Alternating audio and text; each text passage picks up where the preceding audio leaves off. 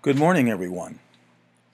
Today is the 25th of June, 2018, the 176th day of the year, with 189 days remaining. In less than a week, our year will be half empty or half full, depending upon whether we're looking over our shoulder or right straight ahead. This past Thursday morning at 6:07, with the occurrence of the summer solstice, we entered a new season.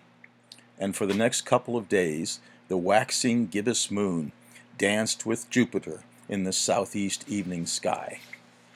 This past Friday, 74 years ago, President Franklin Delano Roosevelt signed the Servicemen's Readjustment Act of 1944, which would become popularly known as the GI Bill of Rights, providing millions of military veterans with the opportunity to earn college degrees and to purchase homes.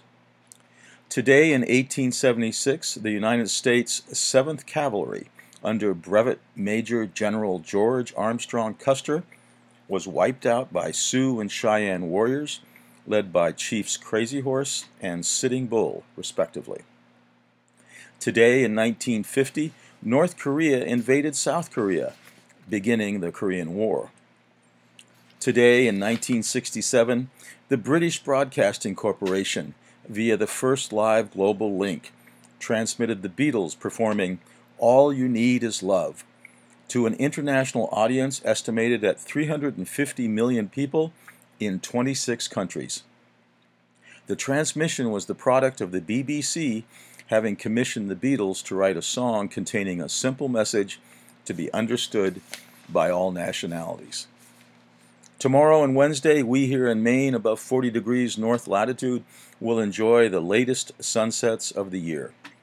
And on Thursday, just past midnight, we'll have June's full moon, the strawberry moon.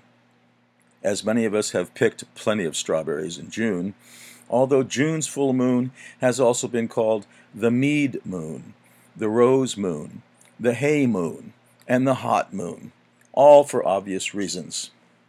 The hot moon, actually, in the not too distant future, might see use as a moniker for more than one month. Novelist and short story writer Leo Tolstoy tells us to be good and lead a good life means to give others more than one takes from them.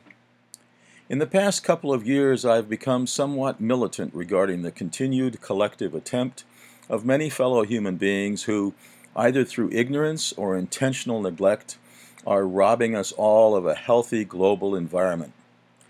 Over nine years ago, the Environmental Defense Fund published a study estimating that idling cars and trucks produced 130,000 tons of heat trapping carbon dioxide each year in New York City. This and other pollution from idling vehicles was linked to a number of health risks, in addition, of course, to global warming. As a result, a law that limits idling to one minute in school zones there was passed. During early spring to late fall, whenever and wherever I park my motorcycle, I am likely to spend a few moments taking off or putting on my helmet and preparing to secure my bike or depart on it. Anyone idling more than a moment is likely to hear from me, pleasantly but persistently enough, up close and personal. I remind the driver about fossil fuel emissions and their contribution to global pollution and warming. Various examples of those negative effects are provided.